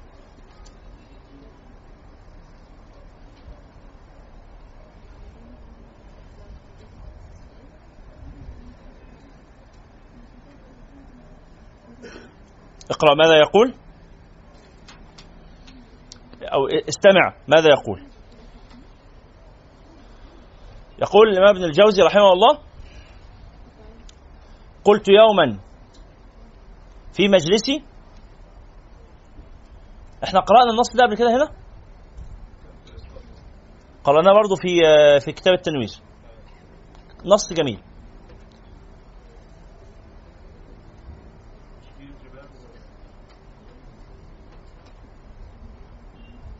طيب هو نص طويل فخلينا نختصر الوقت. بدل ما نقرأه استمعوا إلى محاضرات التنوير فنعود لنواصل القراءة. فالله تعالى يفعل ما يشاء. ما بتحسنش انت مع الله وتقول ده حلو وده وحش ويفعل ولا يفعل لا تلزم الله بشيء لا يحق لك ولا يجوز لك ولا يمكنك أصلا. ويجب عليك أن تعتقد أنه سبحانه وتعالى يثيب عباده المؤمنين على الطاعات بحكم الكرم والوعد لا بحكم الاستحقاق واللزوم. إحنا يا جماعة نقول ال- الأعمال الصالحة ليست ثمنا للجنة إنما هي إيه؟ شرط للجنة. شرط للجنة. ما الفرق بين الشرط والثمن؟ الثمن ما كان في مقابل العمل. الشرط ده معيار وضعه متكرم لاستحقاق الكرم. أرأيت ولله المثل الأعلى؟ لو قلت لابنك لو نجحت في الستة ابتدائي هجيب لك عجلة. نجاحه في ستة ابتدائي ثمن للعجلة؟ يعني أنت ب- لما بينجح ستة ابتدائي بتروح للراجل بايع العجل تقول له أنا ابني نجح في ستة ابتدائي هات بقى العجلة دي. هل نجاح ابنك ثمن للعجلة؟ لا. إنما نجاح ابنك إيه؟ شرط العجلة فأنت لما تجيب له العجلة يبقى أنت اسمك إيه؟ متكرم جايب له هدية برضه. يظل الأمر في دائرة الفضل منك. ماشي. فأنت بتتكرم بالوفاء بوعدك. لأنك وعدت والكريم لا يخلف وعده. بس بس في النهايه هذا العمل الذي عمله الولد أفادك شيئا؟ ما هو الثمن ما كان في مقابلة شيء. أدفع 500 آخذ عجل قصاد بعضهم. الأعمال الشروط هذه لم تضف إليك شيئا يا أيها الأب اللي هيجيب العجلة. بس هو كده ال- ال- الجنة والنار والثواب والعقاب ده يدخل ضمن أني أني مرحلة يعني أني جزء من علم الله. يعني ها هو علم الله ولا أمر الله ولا الأسباب الثلاثه أختنا بتقول هو الجنة يدخل دخول الجنة أو النار الثواب والع- والعقاب. في أي جزء من أجزاء القدر؟ إحنا قلنا فسرنا القدر بثلاث معاني. القدر علم الله والقدر الأسباب والقدر القضاء النافذ. دخول الجنة تبع انهي في الثلاثة هو من الثلاث. من الثلاث. الله تعالى علم أزلا مين هيدخل الجنة ومين هيدخل النار. طيب ففيما العمل لإقامة الحجة؟ الله أعطاك أسباب دخول الجنة. وأعطاك أسباب آه، دخول النار. وقال لك إيه؟ وهديناه النجدين. الآية. وهديناه النجدين. قال لك عندك الطريقين أهم. الطريق ده آخره كده والطريق ده آخره كده. اعمل. وكل ميسر لما خلق له. تعمل. بما وافق العلم الأول. ثم إذا لقيت ربك قال لك لقد أعطيتك الفرصة فأحسنت على العمل بها. وسرت وأخذت بالأسباب وقضاء محتوم أدخلك الجنة برحمتي. والآخر يقال له وسبحان الله الذي يعطي العبد الفرصة بعد الفرصة بعد الفرصة. أنت عارفين يا جماعة من أخبث أو أو أستغفر الله. من أصعب الأشياء على نفسي أنا شخصيا. واللي فعلا بتفزعني من فكرة جهل الإنسان وحمق الإنسان وغفلة الإنسان آه مسألة الامتحانات في الكليات. إن الطالب ممكن يبقى قاعد في الامتحان شايف الامتحان سهل فيقول إيه؟ بس هو مش مذاكر. يقول ياه لو أنا بس كنت ذاكرت من أول السنة كان زماني حليت الامتحانات بسهوله أنا إن شاء الله ها؟ إيه رأيكم؟ أول ما عملت كده أنتوا فاكرين اللي حصل. أيوه. أنا إن شاء الله الترم اللي جاي إن شاء الله في السمر بقى نتقابل في الصيف إن شاء الله. أنا إن شاء الله السنة اللي جاية هاخدها من أولها. وأفضل دايما في كل خطة بكتبها وفي كل حاجة بخططها. كل ما حاجة فرصة تضيع مني أقول إيه؟ مش هفوت اللي بعدها. لاني في الزنقه اول ما اخرج من الزنقه وأروح بقى في, في أنا استنى من اولها وحد بيذاكر أقل القليل. طب يا ابني ما انت كنت مزنوق زنقة الكلاب ما فيش من من شهر قاعد بتقول أنا مش أنا ليه بعرض نفسي لل- للتجربة دي؟ إيه؟ أنا بتكلم عننا كلنا وإحنا يعني ما إحنا كلنا في نفس الظروف. إحنا كلنا تعرضنا لمثل هذا وما زلنا بنتعرض ليه في اعمالنا مش بس الدراسة الدراسة وغيرها والشغل وكل حاجة. والتاخر عن المواعيد. كل حاجة في حياتنا هي هي سلسلة من الأخطاء المتكررة السخيفة المزعجة. اللي هو أنت في كل مرة بتقول إيه؟ لو بس أخرج منها. قال رب ارجعون لعلي أعمل صالحا. يا رب بس خرجني من الامتحان وأنا إن شاء الله هتقي الله في ال... لعلي أعمل صالحا فيما تركت. ربنا قال له إيه؟ كلا. إنما هي كلمة ده مجرد كلام. إنما هي كلمة هو قائلها. ولذلك الله تعالى أعطاك الفرصة عشان ما تجيش لكي لا يكون على الله آه، للناس على الله حجة بعد الرسل. ما تجيش تقول ما حدش قال لي وما ما ما, ما خدتش فرصتي. لا معاك فرصتك أهي. الاثنين. الله تعالى وصف الإنسان بأنه جهول وصفه بانه ينسى وصفه بأوصاف كثيرة. حاضر. ما تقولش أنا مجبر لأنك تعلم أنك مختار. لو قلت لك قلت لأي حد فيكم دلوقتي ارفع إيدك اليمين لفوق تعرف ترفعها تعلم أنك مختار. تقول لي بس ربنا يعلم. أقول لك ما هو ده مش مش شغلتك. كيف يعلم؟ مالكش دعوة. بس أنت إيه؟ تعلم أنك الآن في مجموعة أشياء بتعرف تعملها. وفي حاجات غصب عنك. اللي غصب عنك ما بتحاسبش عليه. اسمك ولونك وشكلك وبشرتك والبلد اللي اتولدت فيها والأمراض اللي بتجيلك وطريقة تنفسك والتلوث اللي انت بتع... عمال تشمه. كل ده غصب عنك ولا مزاجك؟ غصب عنك. ما تحاسبش عليه. انما تحاسب عليه؟ على الحاجات القليلة قوي اللي, اللي انت بتعرف تتحكم فيها. بس. هو أنا دايما يعني ما ربنا عارف مين اللي هيخش الجنة ومين اللي هيخش النار إحنا جينا ليه؟ موضوعنا بقى لإقامة الحجة ليه؟ هو دايما طيب هو هو سؤال ليه؟ سؤال ليه إجابته هي دورة التنوير فاسمعوها لأن هي ست محاضرات كلهم بنجاوب عليهم على سؤال ليه ده. سؤال ليه فيما يتعلق بنا وفيما يتعلق به سبحانه وتعالى جل جلال الله. ما يتعلق بنا إحنا مخلوقين ليه؟ وما خلقت الجن والإنس إلا ليعبدون. أنا هنا ليه؟ يعني أنا هنا ليه بسأل عن دوري ولا بسأل عن هدفه؟ هدفه أنت مالك؟ الله تعالى منزه عن البواعث. أنت ليك تسأل عن إيه؟ عن دورك لا أنا عايز أعرف هو قراره ده قرار كويس ولا أنا ممكن أختلف معاه والله ما ما خدش رأيي أنا ممكن يبقى عندي وجهة نظر يبقى أنت بتسأل عن عن دوره وأنت كده غلطان لأن المخلوق لا يحيط بالخالق إنما الحق أن تسأل عن دورك خلاص؟ شرحنا ده زي ما قلت. دورة التنوير دورة التنوير دورة التنوير نعم. حضرتك قلت إن الحجه فيها جزء من إنه آه، أنا ما اجيش أقول أنا ما كنتش عارف إن في انديه الناس اللي فعلا ما وصلتهاش الناس اللي ما وصلهاش دول معذورين وهيجي الكلام عنهم إن شاء الله في اللقاءات المقبلة. من لم يصله تصله الدعوة؟ معذور. نرجع نكمل؟ قال وأنه عز وجل يثيب عباده على الطاعة المؤمنين على الطاعات بحكم الكرم والوعد لا بحكم الاستحقاق واللزوم. إذ لا يجب عليه لأحد فعل ولا يتصور منه ظلم ولا يجب لأحد عليه حق. وأنه حقه في الطاعات واجب على الخلق بإيجابه على ألسنة أنبيائه عليهم السلام لا بمجرد العقل.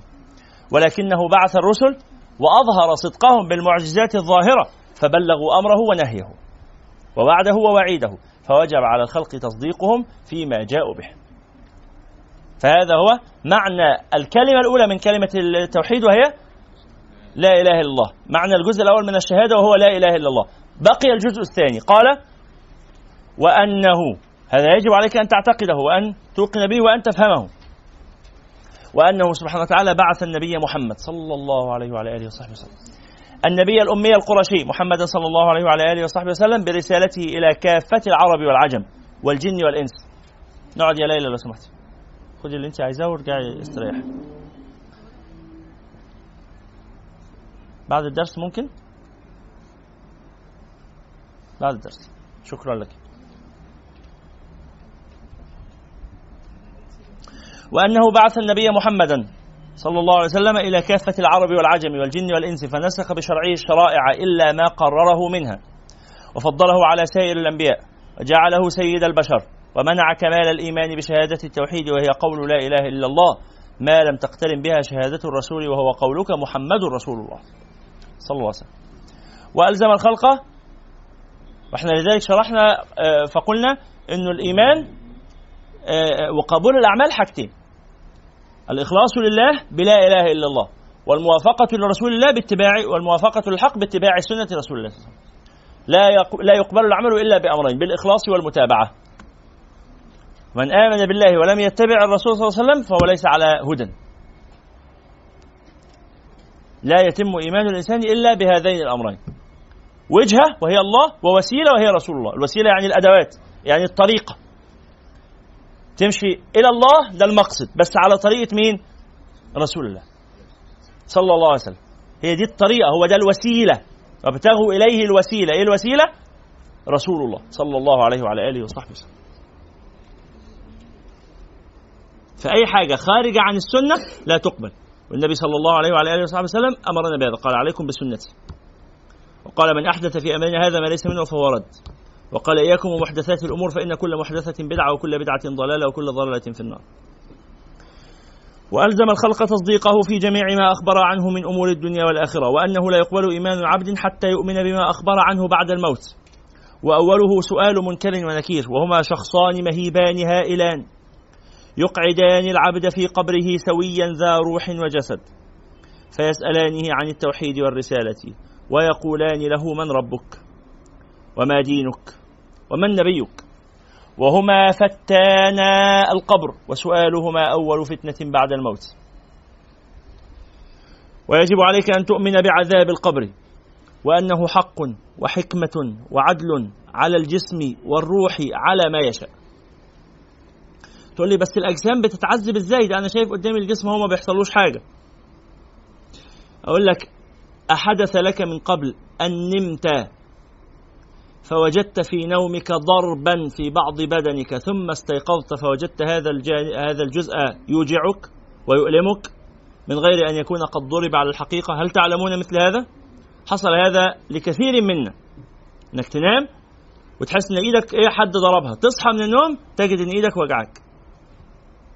هذا من تأثير العذاب البدني أو الألم البدني على الألم الروحي.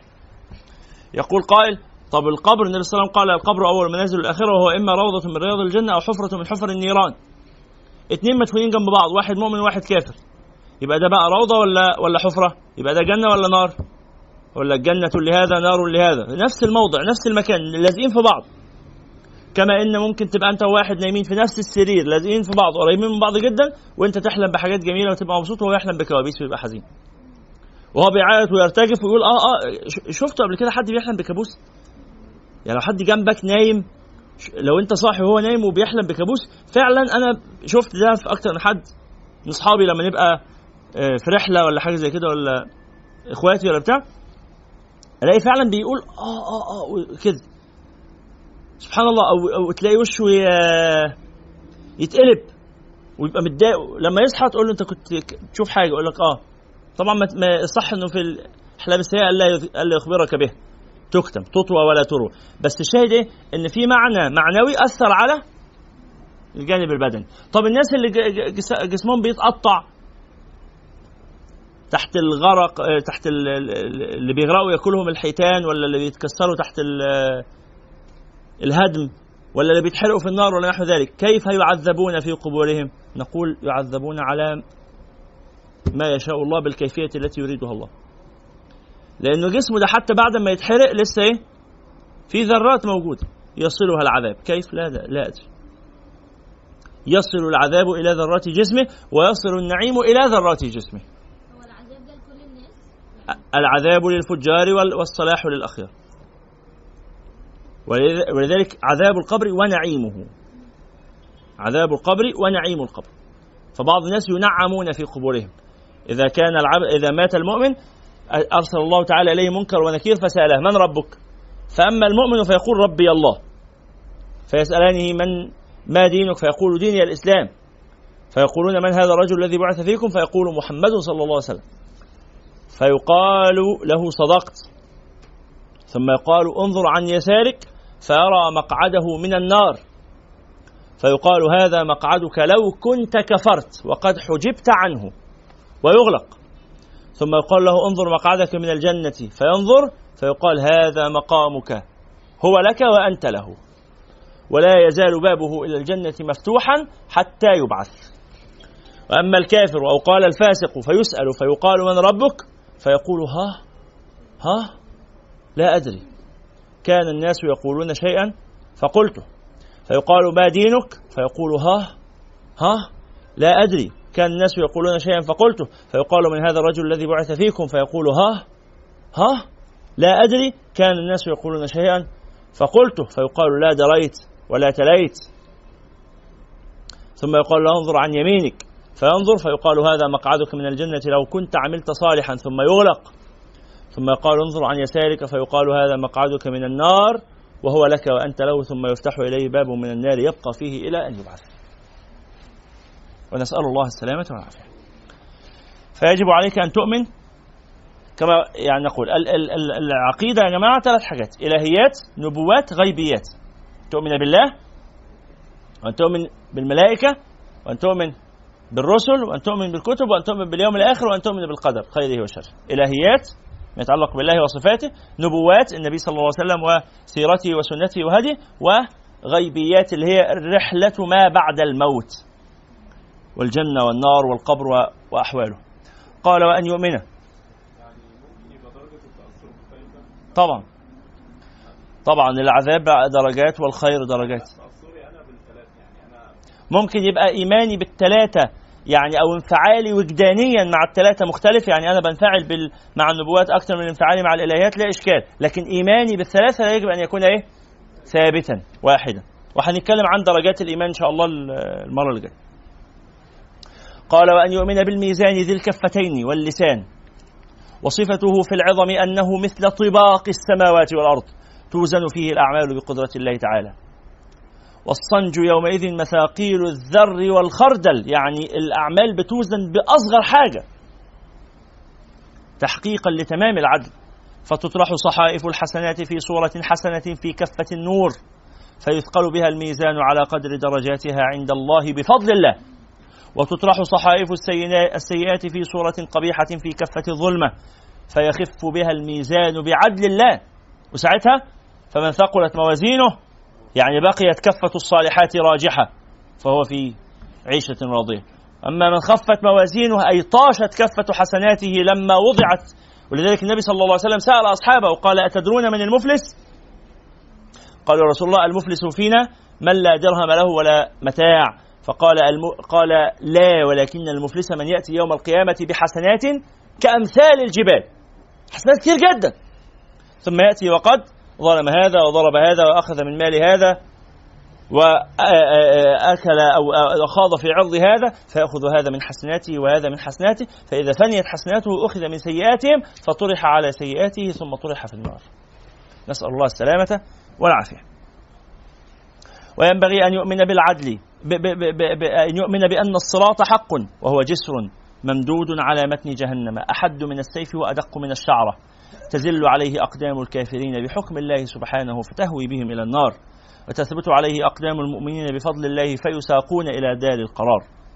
وأن يؤمن بالحوض المورود حوض محمد صلى الله عليه وسلم يشرب منه المؤمنون قبل دخول الجنة وبعد جواز الصراط. من شرب منه شربة لا يظمأ بعضها بعدها أبدا. عرضه مسيرة شهر. ماؤه أشد بياضا من اللبن وأحلى من العسل. اللهم أوردنا حوض النبي. حوله أباريق عدد النجوم السماء وفيه ميزابان يصبان من الكوثر. وأن يؤمن بالحساب وتفاوت الناس فيه إلى مناقش مناقش في الحساب وإلى مسامح فيه وإلى من يدخل الجنة بغير حساب وهم المقربون. فيسأل الله تعالى من شاء من الأنبياء عن تبليغ الرسالة ومن شاء من الكفار عن تكذيب المرسلين. ويسأل المبتدعة عن السنة ويسأل المسلمين عن الأعمال. بعض الناس الله يحاسبهم.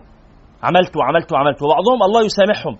خلاص ما فيش مناقشة يلا ادخلوا الجنة بلا حساب. اللهم اجعلنا منهم. ومن نوقش الحساب عذب مجرد مناقشة الحساب حتى لو كان بعدها جنة. لأنه يتساقط لحم وجه الإنسان من الخجل. لأن الله يذكره بخيراته وأفضاله عليه سبحانه وتعالى. ثم أن يؤمن بإخراج الموحدين من النار بعد الانتقام حتى لا يبقى في جهنم موحد بفضل الله تعالى فلا يخلد في النار موحد. اللي معاه لا إله إلا الله حتى ولو فعل ما فعل طالما معاه لا إله إلا الله تشفع له ولو بعد حين يرفعه الله بها حتى ولو فك ذرة فكرة موجودة في أعماق ذهنه وعمره ما صلى لله ركعة. بس في فكرة في باله كده إنه ربنا واحد بس. من آمن بهذه ولو لحظة في حياته فهو ناج ولو عوقب لكنه بعد العقاب مرفوع محفوظ. وأن يعتقد أن يؤمن بشفاعة الأنبياء ثم العلماء ثم الشهداء ثم سائر المؤمنين كل على حسب جاهه ومنزلته عند الله تعالى. أن الله أن هؤلاء الصالحين يستغفرون المؤمنين. يا رب اغفر لهؤلاء. يا رب ارضى عن هؤلاء. نعم. ومن بقي من المؤمنين ولم يكن له شفيع أخرج بفضل الله عز وجل فلا يخلد في النار مؤمن بل يخرج منها من كان في قلبه مثقال ذرة من إيمان. وأن يعتقد فضل الصحابة رضي الله عنهم وترتيبهم وأنهم أفضل الناس بعد رسول الله صلى الله عليه وسلم وأن أفضل الناس بعد رسول الله صلى الله عليه وسلم سيدنا أبو بكر.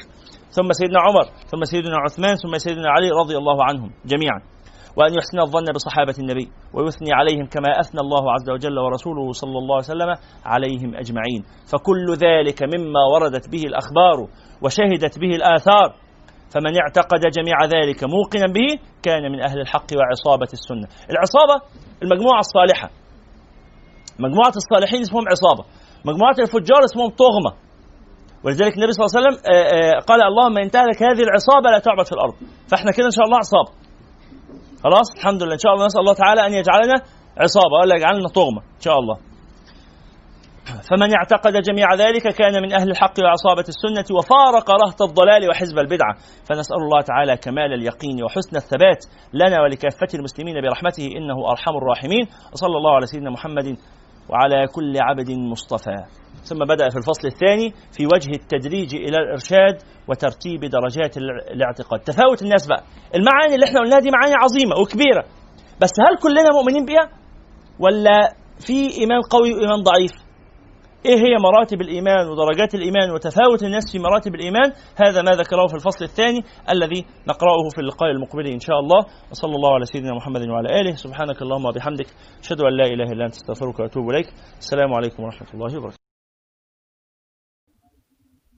هو الذي بعث في الأميين رسولا منهم يتلو عليهم آياته ويزكيهم ويعلمهم الكتاب والحكمة وإن كانوا من قبل لفي ضلال مبين.